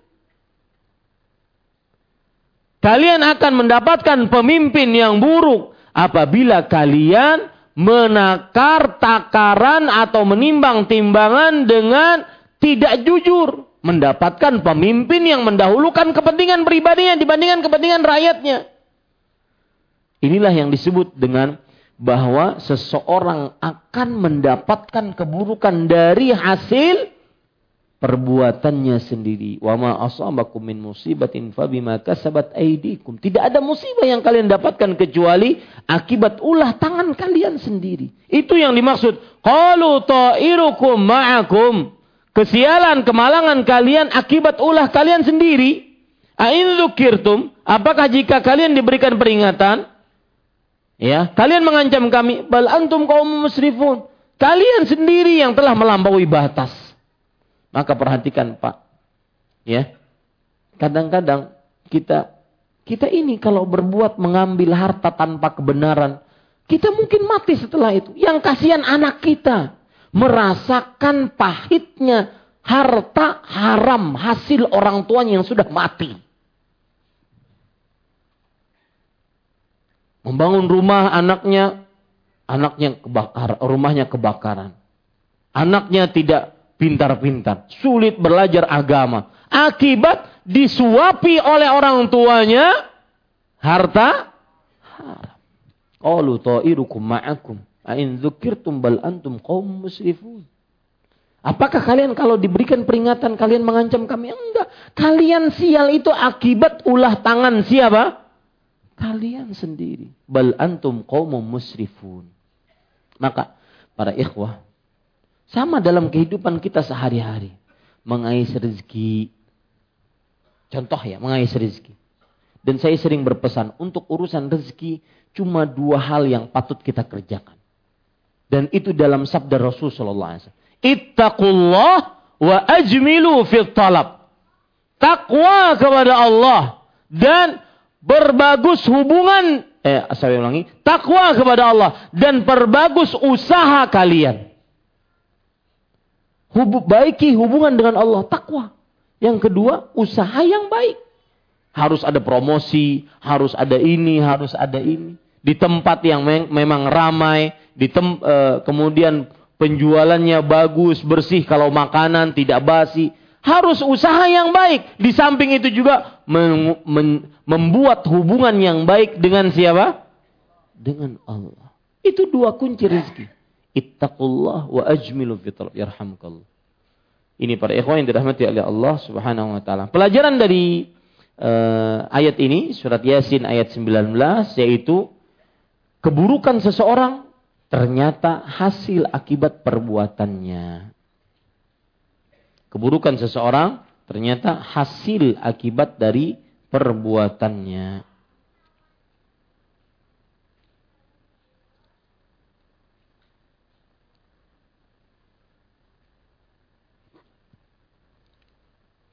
Pelajaran yang kedua dari ayat ini, Ayasin ayat 19, melampaui batas tercela dalam hal apa pun. Melampaui batas tercela dalam hal apa pun. Sampai dalam hal perihal berwudu. Bukankah ada hadis Rasulullah SAW akan datang kaum yang mereka itu berlebih-lebihan ya'taduna fil wudu Berlebih-lebihan dalam berwudu. Air sekencang-kencangnya. Melampaui batas. Itu dalam ibadah. Dalam perihal bersuci. Dalam perihal sholat juga begitu. Melampaui batas. Sholat semalaman suntuk setiap malam. Nggak pernah tidur. Ini keliru. Sebagaimana yang terjadi kepada para sahabat Rasul Sallallahu Alaihi Wasallam tidak diperbolehkan oleh Rasul SAW kepada Abu Darda, kepada tiga orang yang datang ke rumah istri-istri Rasul Shallallahu Alaihi Wasallam menanyakan bagaimana ibadah Rasul Shallallahu Alaihi Wasallam. Semuanya digarang oleh Rasul SAW. Rasul SAW mengatakan, Inna li nafsika alaika haqqan. Sesungguhnya dirimu mempunyai hak atasmu. Kalau waktunya tidur ya tidur. Kalau waktunya istirahat, waktunya belajar ya belajar ataupun istirahat dan semisalnya. Kalau waktunya bergaul dengan istri, bergaul dengan istri. Semua yang melampaui batas tercela dalam agama. Baik perkara akidah, ibadah, muamalah, tingkah laku. Melampaui batas dalam tingkah laku. Seperti berpakaian. Pakaian ya, syuhrah. Kalau dia apa pakaian syuhrah? Pakaian syuhrah itu tidak ada batasannya. Pokoknya kalau dipakai mencorong sorongan. Itu pakaian syuhrah. Ya, Entah itu terlalu mengkilat, kalau dipakai mengkilat serangan sidin, meskipun dibuncuk. Itu syuhrah. Ya. Ini para ikhwah, itu dalam tingkah laku. Dalam melampaui batas dalam uh, hubungan sosial. Sama diharamkan sebelum uh, tingkah sebelum hubungan sosial. Tingkah laku yang lain misalkan melampaui batas dalam menggunakan uang, dihambur-hamburkan, dibakar. Nih yang masih rokok. Dibakar, itu melampaui batas. Tercela pasti. Melampaui batas di dalam hubungan sosial. Misalkan, melampaui batas dalam hubungan antara laki-laki dan perempuan yang bukan mahram. Ya, ini diharamkan. Padahal tidak ada niatan untuk menikahinya. Hanya sekedar hubungan. Ini diharamkan melampaui batas. Kemudian, dan para ikhwah, perempuan ini, ya, ujian terberat bagi laki-laki. Dan Nabi tidak membatasinya. Mau pian bejanggut, kada bejanggut. Kalau sudah urusan bebinian, itu ujian terberat. Mau yang sudah mengaji bertahun-tahun di hadapan ulun di Masjid Imam Syafi'i atau yang hanyar malam ini. Kalau sudah urusan bebinian, dia ujian terberat. Ya, mau yang hafal Quran, yang hafalannya cuma tiga kul. Kul wallahu ahad, kul a'udzu birabbil falaq, kul a'udzu nas. Tambah surat paling favorit inna ataina. Itu pun warisan SD. Atau yang 30 juz dia hafal. Urusan bebinian ujian terberat. Ya. Yang ketiga, melampaui batas dalam ibadah. Terlalu berlebihan berzikir. Sambil berkuciak-kuciak. Sambil menari-nari, berjingkak-jingkak. Sambil pakai dangdut, dangdutnya oplosan. Itu pasti tidak bukan dari syariat Islam. Melampaui batas. Yang keempat, yang paling utama melampaui batas di dalam perkara akidah. Melakukan kesyirikan, percaya kepada selain Allah, beribadah kepada selain Allah, semuanya tercela. Maka faedah tadi yang kedua saya katakan bahwa melampaui batas dalam segala hal tercela. Ustadz, kalau kawin lebih dari dua, apakah itu lebih dari satu? Apakah melampaui batas? Maka dilihat apakah dia pantas memang untuk menikah dua, tiga, atau empat. Atau dia hanya sebatas lilin. Yang tidak bisa menerangi kecuali cuma lima watt. Dia bukan matahari. Ini para ikhwah yang dirahmati oleh Allah subhanahu wa ta'ala.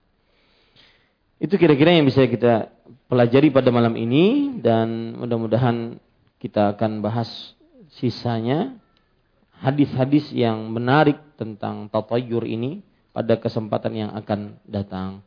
Wallahu alam sallallahu nabi Muhammad walhamdulillahi rabbil alamin.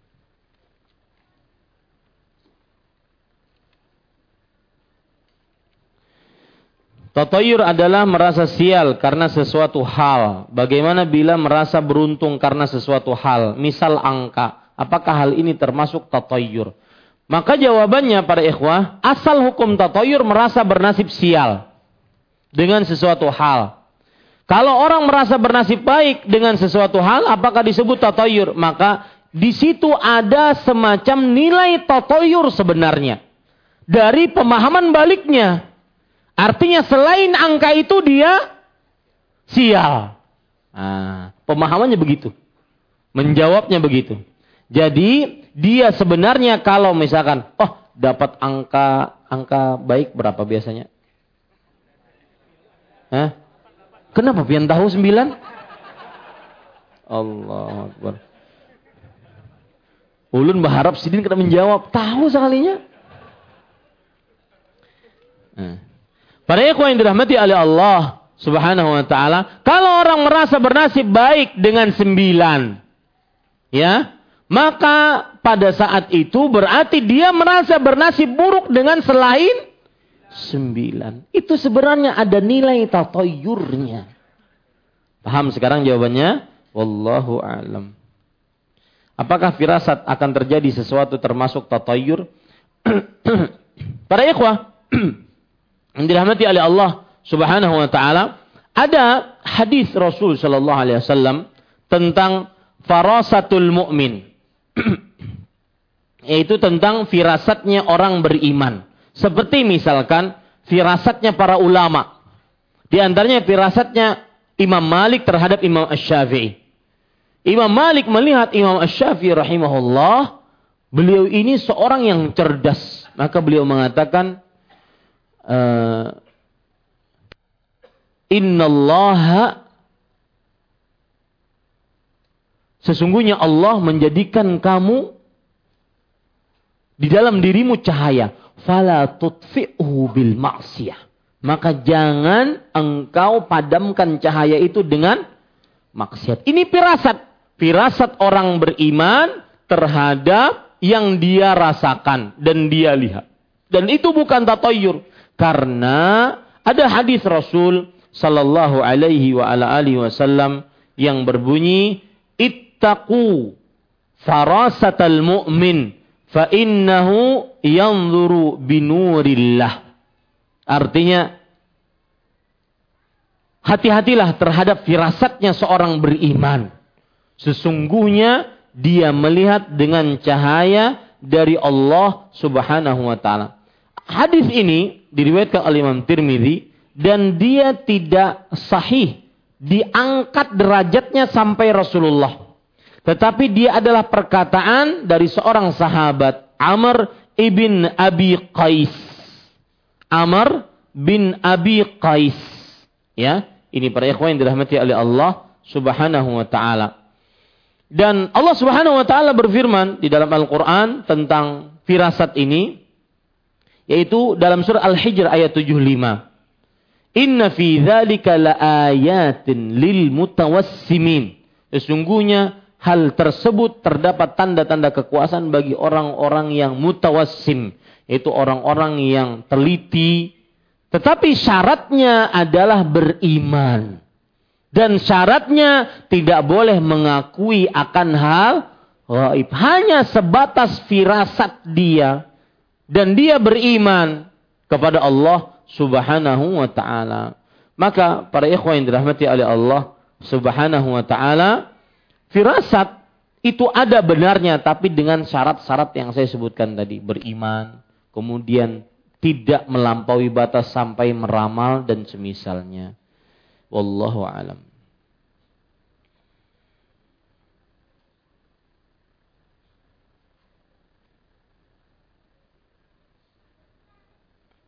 Mohon penjelasan apakah Nabi Sulaiman pada saat menggauli semua istrinya, beliau mengatakan semua istrinya akan melahirkan anak-anak yang menjadi pemimpin atau pasukan. Apakah ini karena Nabi Sulaiman sombong karena akunya? Maka jawabannya tidak. Dan untuk riwayat ini saya harus uh, cek kembali apakah benar atau tidak. Saya tidak tahu dengan pasti. Allahu alam. Tetapi seorang nabi tidak mempunyai rasa sombong. Kalaupun punya rasa sombong, maka langsung akan diberitahu dan diberi peringatan oleh Allah Subhanahu wa taala dan akan langsung bertobat. Itu bedanya para nabi dengan manusia biasa. Wallahu alam. Apakah orang yang mengatakan kepuhunan tanpa mengaitkan atau me, ataupun mengaitkannya dengan makanan termasuk kesyirikan? Sama ini. Ya. Ya. Karena di sana terdapat penyamaan makanan dengan Allah dalam perkara pengaturan, pemberian penyakit, penahanan penyakit, maka ini tidak diperbolehkan seseorang berkeyakinan seperti itu. Wallahu alam. Bagaimana kalau seseorang yang percaya terhadap karma termasuk kesyirikan? Karena karma yang pada umumnya kita pahami yaitu sesuatu keburukan akan kembali kepada orang yang melakukan keburukan tersebut. Para ikhwan yang dirahmati oleh Allah Subhanahu wa taala, seorang yang melakukan dosa, dia akan merasakan terkadang akibatnya di dunia. Allah berfirman, "Wa ma asabakum min musibatin fabima kasabat aydikum wa ya'fu an katsir." Dan apa saja yang menimpa kalian dari musibah, maka itu adalah akibat ulah tangan-tangan kalian. Dan Allah memaafkan kebanyakan dosa kalian. Dan ini rahmat Allah. Kalau seandainya Allah meng, menimpali siksa atas semua dosa kita, niscaya kita tidak akan sanggup menahan siksa tersebut. Banyak yang diampuni oleh Allah, dimaafkan oleh Allah. Yang disiksa atas dosa hanya sedikit saja. Dan itu pun tidak semuanya disegerakan di dunia. Ada yang dia di dunia malah tambah nyaman. Di akhiratnya nanti benar-benar tersiksa. Dan ini semua rahmat Allah subhanahu wa ta'ala. Maka para ikhwah, kalau seandainya yang dimaksud karma tersebut adalah apabila seorang melakukan dosa, kemudian dia mendapatkan terkadang akibat pengaruh dosanya keburukan di dunia, susah rezeki, kemudian uh, usaha tidak lancar, kemudian keluarga berantakan, maka itu sudah disebutkan oleh Allah apa saja menimpa kalian dari musibah, maka itu adalah hasil usaha tangan kalian sendiri. Dan Allah memaafkan yang banyak. Tetapi apabila yang dimaksud dengan karma adalah seseorang yang melakukan dosa, kemudian nanti keturunannya akan merasakannya, keturunannya akan merasakan kesialan tersebut, maka ini tidak benar. Karena Allah berfirman, La taziru waziratun wizra ukhra. Seseorang tidak akan menanggung dosa orang lain. Ya, demikian. Wallahu alam. Apakah benar jodoh kita cerminan kita, perbuatan kita masa lalu sebagaimana yang dijelaskan tadi. Rasul Allah Subhanahu wa taala berfirman di dalam Al-Qur'an, "Al-khabitsat lil khabitsin wal khabithuna lil khabitsat."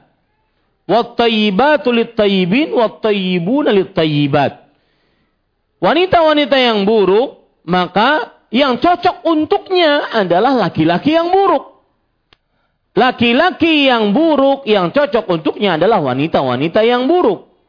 Sebaliknya wanita-wanita yang baik yang cocok untuknya adalah laki-laki yang baik.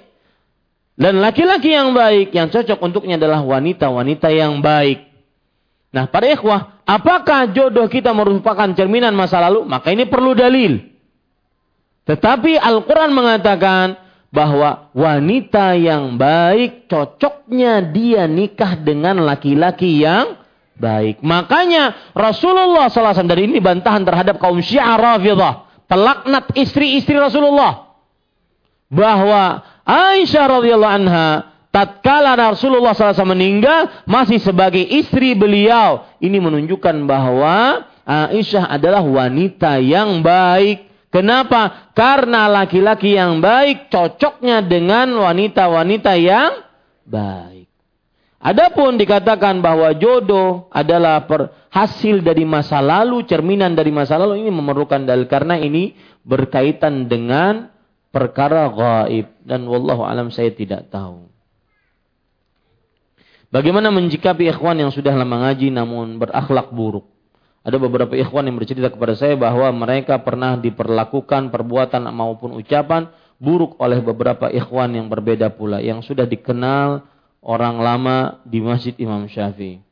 Saya pribadi pun pernah ketika di awal-awal ngaji diperlakukan serupa saya takutkan orang-orang seperti ini termasuk citra merusak citra kajian. Kalaulah bukan karena petunjuk dari Allah mungkin saya sudah tidak akan ikut kajian di masjid lagi. Para ikhwan yang dirahmati Allah perhatikan baik-baik. Pertama, ketika kita bergaul dengan seseorang, maka kita harus yakini baik-baik. Pasti akan ada gesekan. Kalau tidak mau ada gesekan, jangan bergaul. Hidup di hutan. Di hutan pun ada gesekan. Lawan warik. Rasul sallallahu alaihi wasallam bersabda, Al-mu'minu alladhi yukhalitun nasa wa yasbir ala adahum khairun minal mu'min alladhi la yukhalitin nas wa la yasbir ala adahum.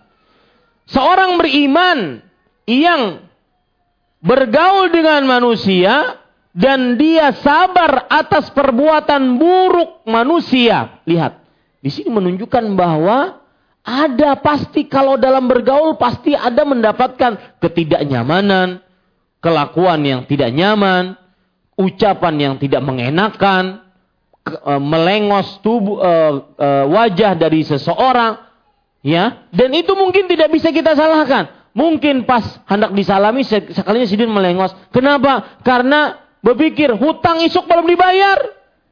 Macam-macam sebab.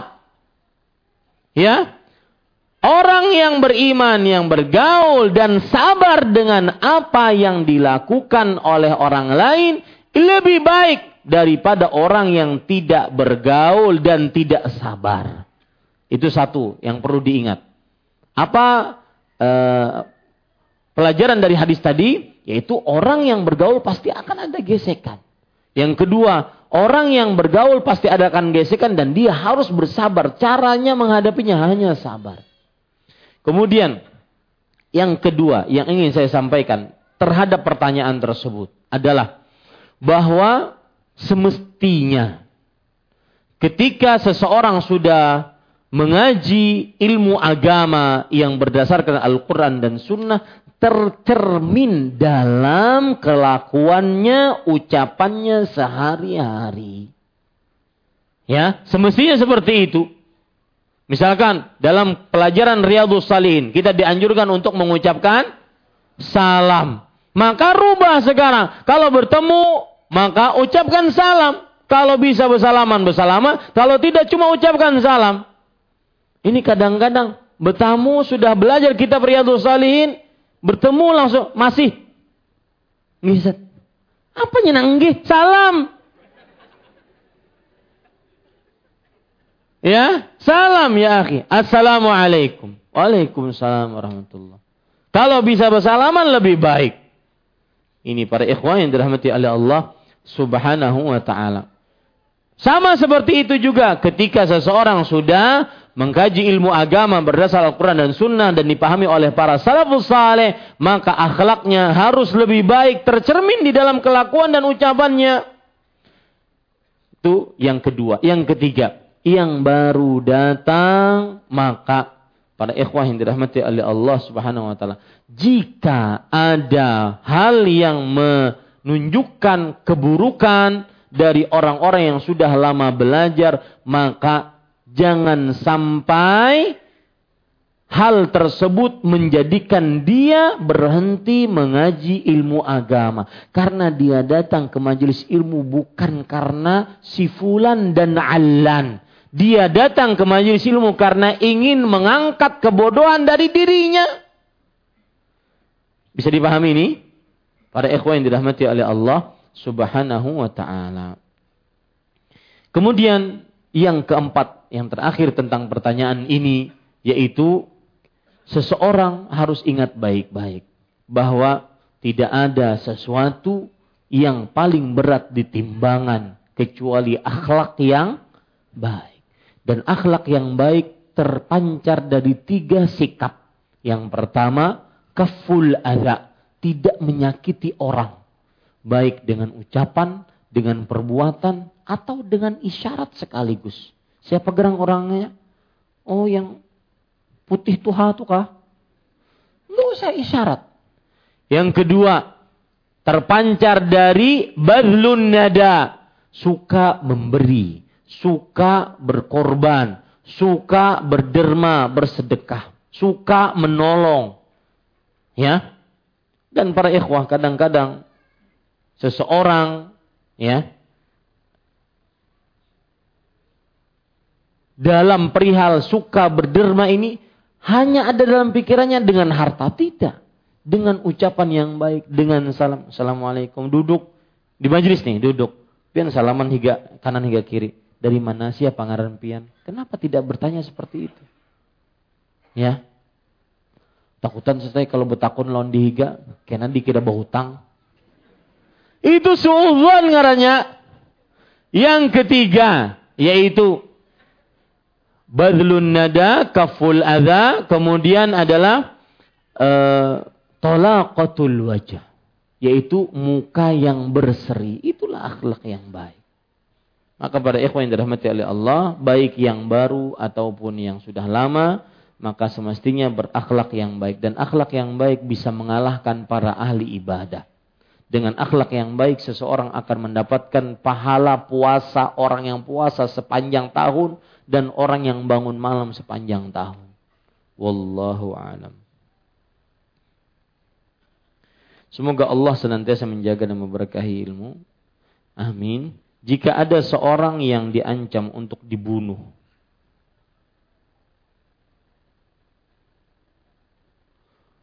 uh, apa ini? Diancam untuk dibunuh, timbul mungkin perasaan takut di dalam dirinya Apakah ini termasuk kesyirikan dalam hal ini termasuk ter, takut kepada selain Allah? Ini perkataan ini pertanyaan menarik. Ada saya sebelum jawab pertanyaan ini, saya ingin ceritakan sebuah kejadian. Waktu itu daurah syariah, kajian Islam intensif para ustadz senusantara kumpul di Terawas.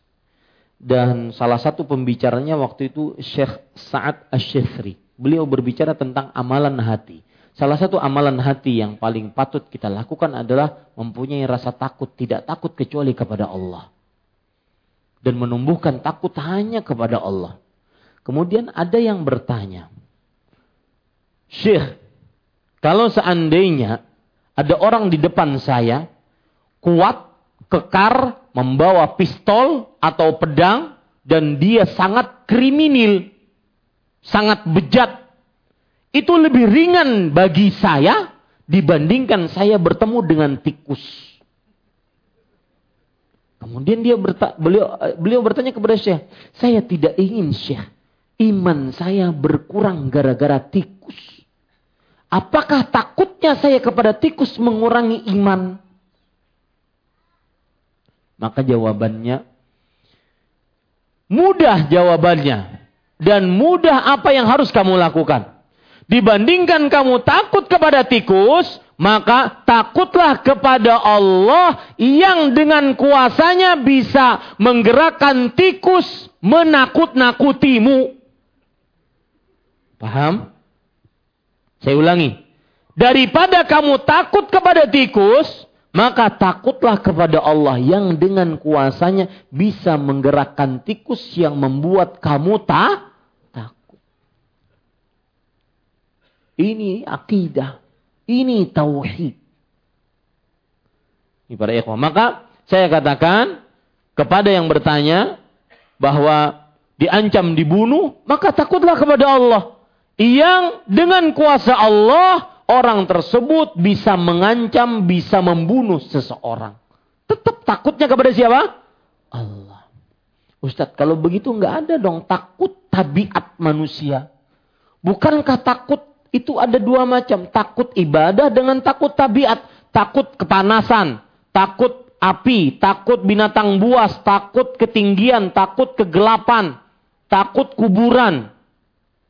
Takut kuburan takut tabiat kah? Hah? Takut tabiat manusia enggak? Takut kuburan? Enggak, itu takut ibadah hati-hati itu. Tetapi di sana kita katakan boleh orang takut tabiat, takut binatang buas, takut api, takut kegelapan, boleh. Tetapi lebih utama lagi dia takut kepada Allah yang dengan kuasa Allah binatang buas tersebut akan menerkamnya. Jadi semuanya dikembalikan takutnya kepada siapa? Tetap kepada Allah. Nah, itu jawabannya Allah alam.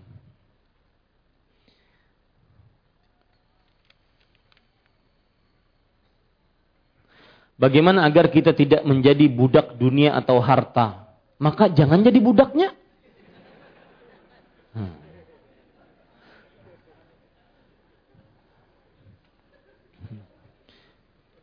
Iya.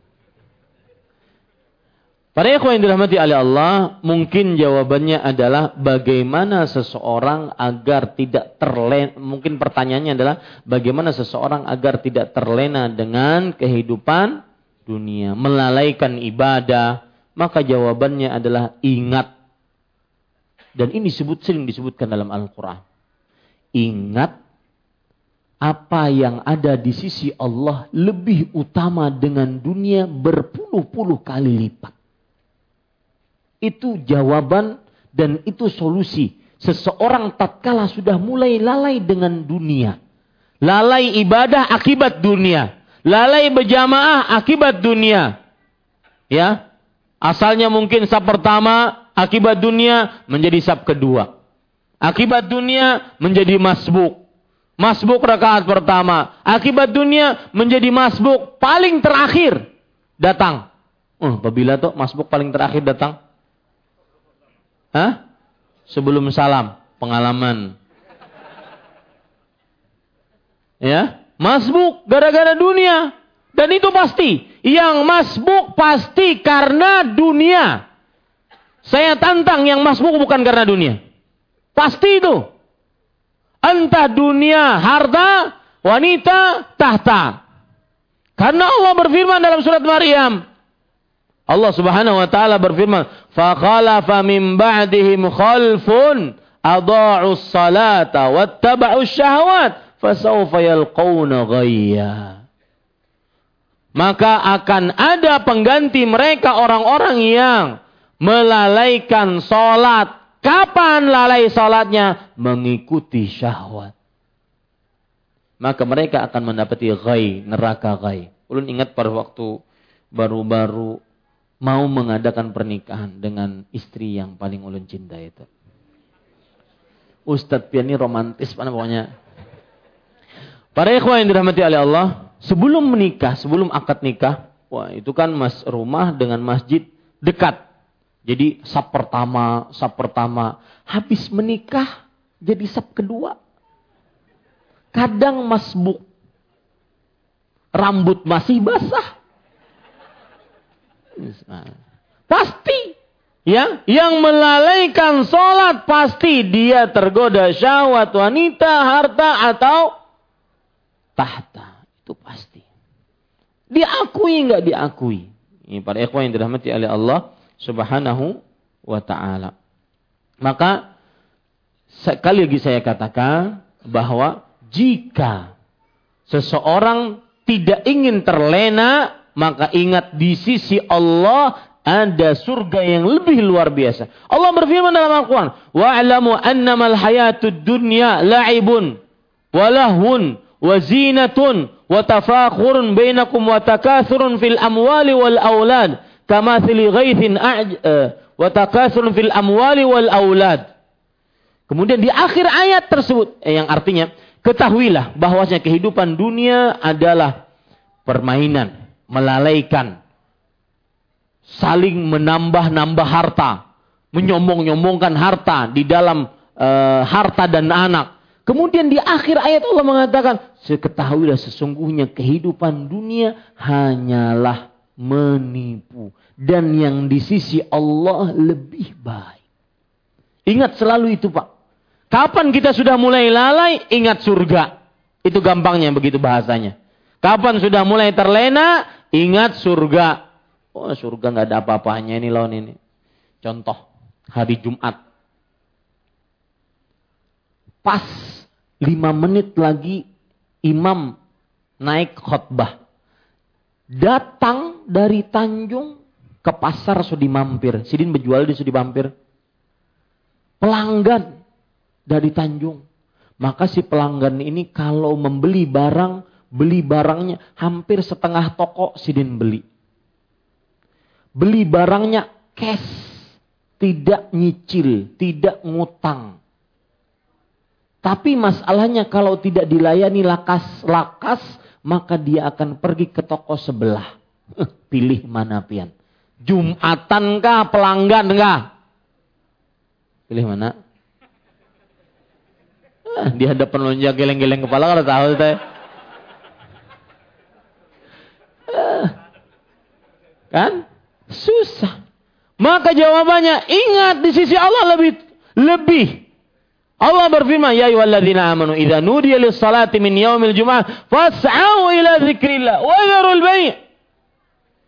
Wahai orang yang beriman, jika dikumandangkan azan Jumat, maka bersegeralah pergi ke masjid, tinggalkan jual beli. Makanya di akhir ayat Allah mengatakan apa? Wallahu khairur raziqin. Jangan kalian lalai dengan jual beli. Dan subhanallah, tukang jual pentol raminya pas khutbah. Allah, ini fenomena pentol.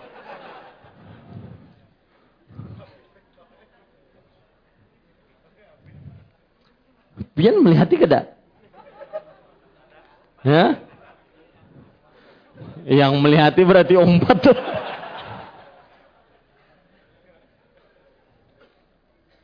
Ya, ini para ikhwan yang dirahmati. Ingat apa yang di. Coba perhatikan hadis riwayat Muslim. Nabi Musa alaihissalam pernah bertanya kepada Rasul kepada Allah Subhanahu wa taala, "Ya Rabb, ma adna ahli jannati manzilatan?" Wahai Rabbku, apakah nikmat penghuni surga yang paling rendah? Ingat, bukan surga Firdaus, yang paling rendah. Rasul sallallahu alaihi wasallam bersabda, Allah berfirman, "Huwa rajulun yaji'u ba'da ma udkhila ahlul jannatil jannah wa ahlul narin nar. Dia adalah seseorang yang datang setelah penghuni surga masuk surga, penghuni neraka masuk neraka. Kemudian dia datang kepada Allah setelah dikeluarkan dari neraka dalam keadaan gosong, kemudian dimasukkan ke dalam sungai kehidupan, kemudian hidup kembali, kemudian dia mengatakan, Ya Rabb, adkhilil jannah. Wahai Rabbku masukkan ke dalam surga, aku ke dalam surga. Maka Allah Subhanahu wa taala mengatakan kepada orang ini, "Atarwa an yakuna laka mislu mulki malikin min muluki dunia?" Maukah engkau memiliki kekayaan seperti salah satu raja di dunia? Kita tahu raja dunia kaya-kaya.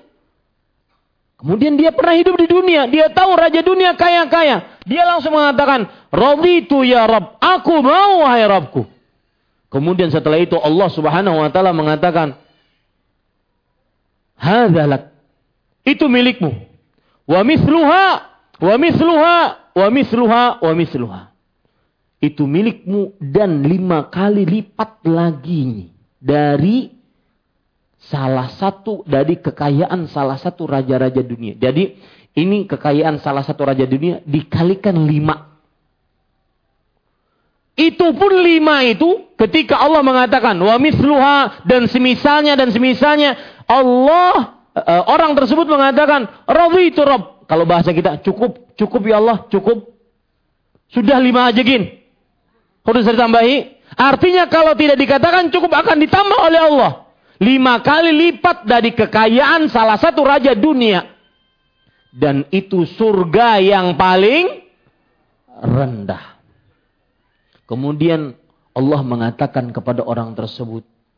Lakadhalik wa asyaratu amthaliha dan engkau akan mendapatkan itu lima kali lipat dari kekayaan salah satu raja dunia dan dikalikan sepuluh kali lipatnya lagi. Belum selesai.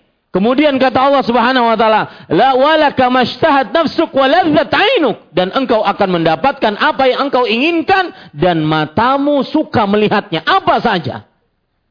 Itu surga yang paling rendah. Maka para ikhwan yang dirahmati oleh Allah, tidak ada kiat yang paling utama untuk agar tidak menjadi budak dunia kecuali jangan menjadi budak dunia. Caranya ingat surga.